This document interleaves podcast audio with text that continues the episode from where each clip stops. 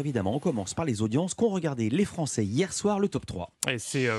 Et c'est France 2 qui est en tête avec le lancement de la série Piste Noire, 4,5 millions de téléspectateurs, soit 22% euh, euh, du public. Derrière, on retrouve TF1 avec le final de la saison 1 de la série Lycée Toulouse-Lautrec, 3,6 euh, millions de téléspectateurs, soit 16,9% de part d'endurance. Hein. C'est en hausse par rapport à la semaine dernière. Enfin, France 3 clôture ce podium avec le film de Guillaume Canet, Ne le dit à personne, 1,7 million de téléspectateurs et 8,8% deux parts d'audience.